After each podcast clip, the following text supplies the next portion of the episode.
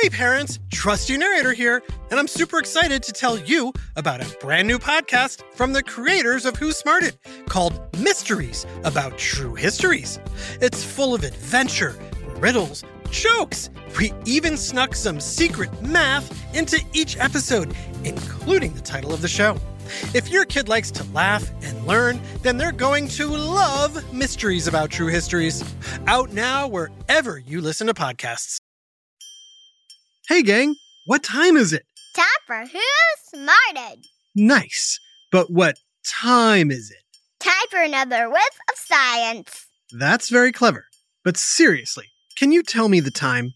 Just look at a clock and read out the numbers you see. Hmm, I'm hearing a bunch of different answers, including snack time and crazy dancing time. But I'm also hearing a lot of different numbers. That's because not everybody's clock or watch is set to the exact same time. Some might be a little ahead or a little behind. Or, depending on where you are in the world, it could be a totally different time. Come to think of it, what do the numbers on a clock really mean? Who came up with the idea of dividing a day into 24 hours? Or an hour into 60 minutes? Or a minute into 60 seconds? And what does AM and PM even mean? I guess you were right before. Who, me? It is time for another big whiff of science on Who smarted? Who smarted? Who's smart? Is it you? Is it me? Is it science or history? Listen up, everyone. We make smarting lots of fun on Who Smarted. Okay, all you listening, take another look at the nearest clock. What time is it? You probably gave a different answer than before, right? Like a minute or so later? That's because you're always traveling through time. Think about what you're doing right now, listening to Who Smarted. The time you hit play happened in the past, and what you're hearing now is happening in the present. And the end of this episode will happen in the future. Of course, the part we just called the present is now the past. And that's basically how time works. Everything in the future eventually becomes the present, and the present is constantly becoming the past. And throughout all of this, the clock is keeping track. But guess what? Clocks did not always exist. Huh? So, how did people tell time before clocks? Any ideas? No? Well, look up. This works better if you're outside. People used to guess the time of day by looking at the movement of the sun during the day and the stars at night. Of course, days were not divided up into hours like they are now. It was just more of a general sense of morning, midday, evening, and night. Until about 3,500 years ago, when the ancient Egyptians improved a device to tell time that's still being used today. Can you guess what that is? No? Well, let's head to ancient Egypt to find out. Hey, Rams, Hey, Cleo. what ya doing? Oh, just fishing in the Nile. It's lunchtime and I'm starving. Oh, but isn't it breakfast time? Is it? Uh, everything just kind of blends together. I'm tired of blinding my eyes staring into the sun trying to figure out what time it is. If only there was another way to use the sun to tell if it was breakfast time or lunchtime or crazy dancing time.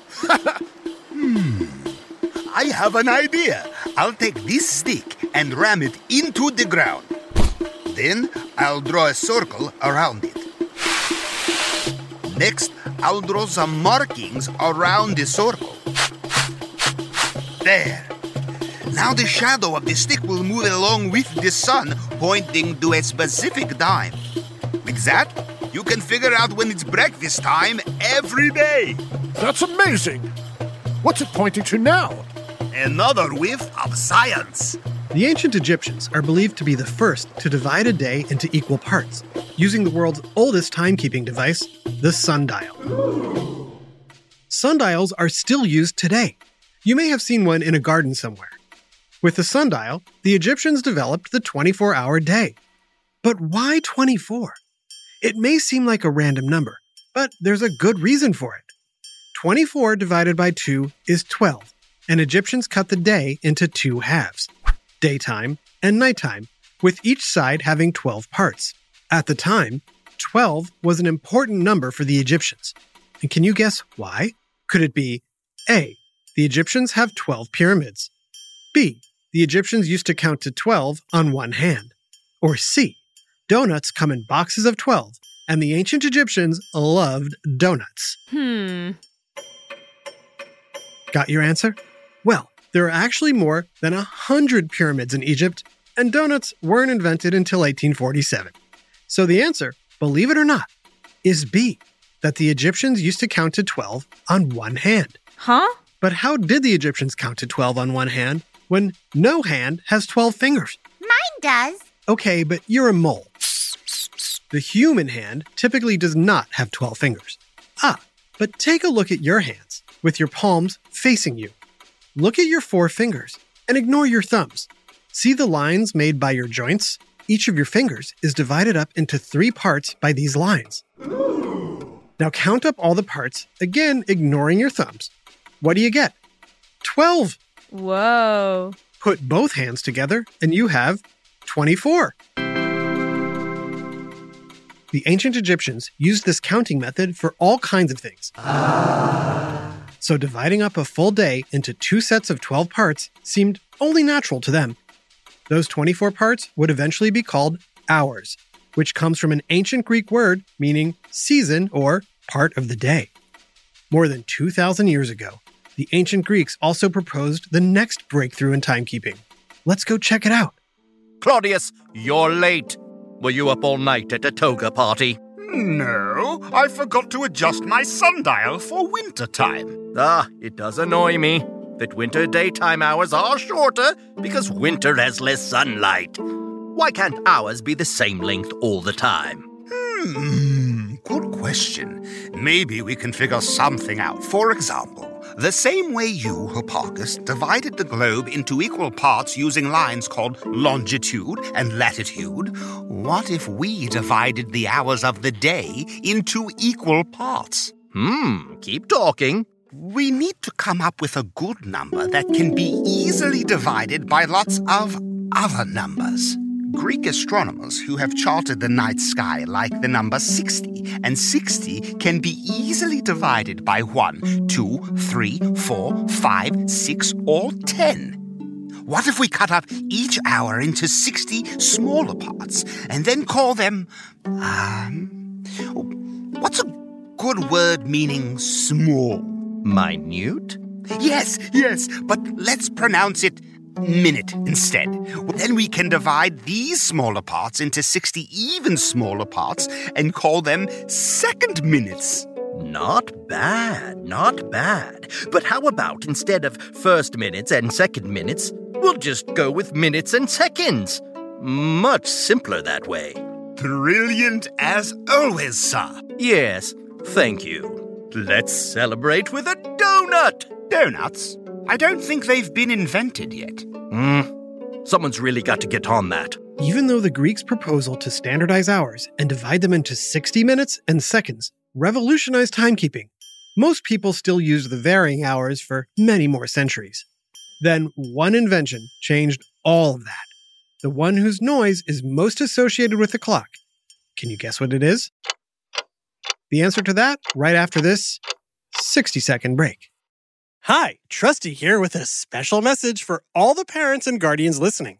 I know how important it is for your child to excel in every way possible, especially when it comes to education. Well, thanks to my friends at IXL, you don't have to go it alone.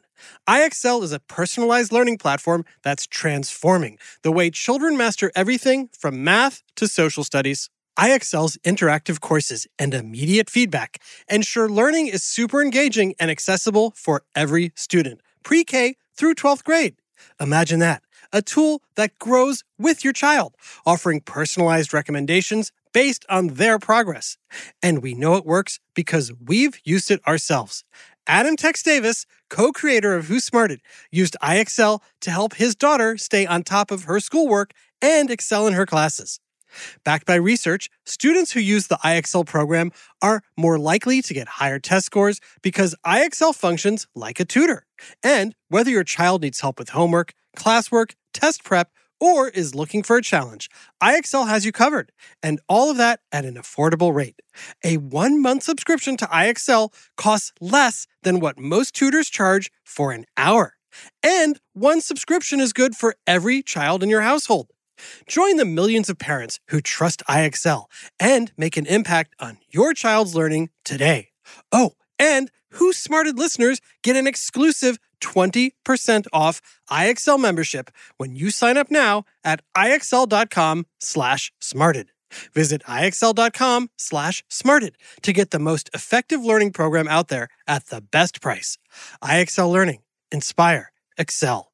Learn more at IXL.com. Hey there, smarty moms, dads, adults, and anyone who loves great food but doesn't always have the time or energy to grocery shop, prep, and cook a big meal.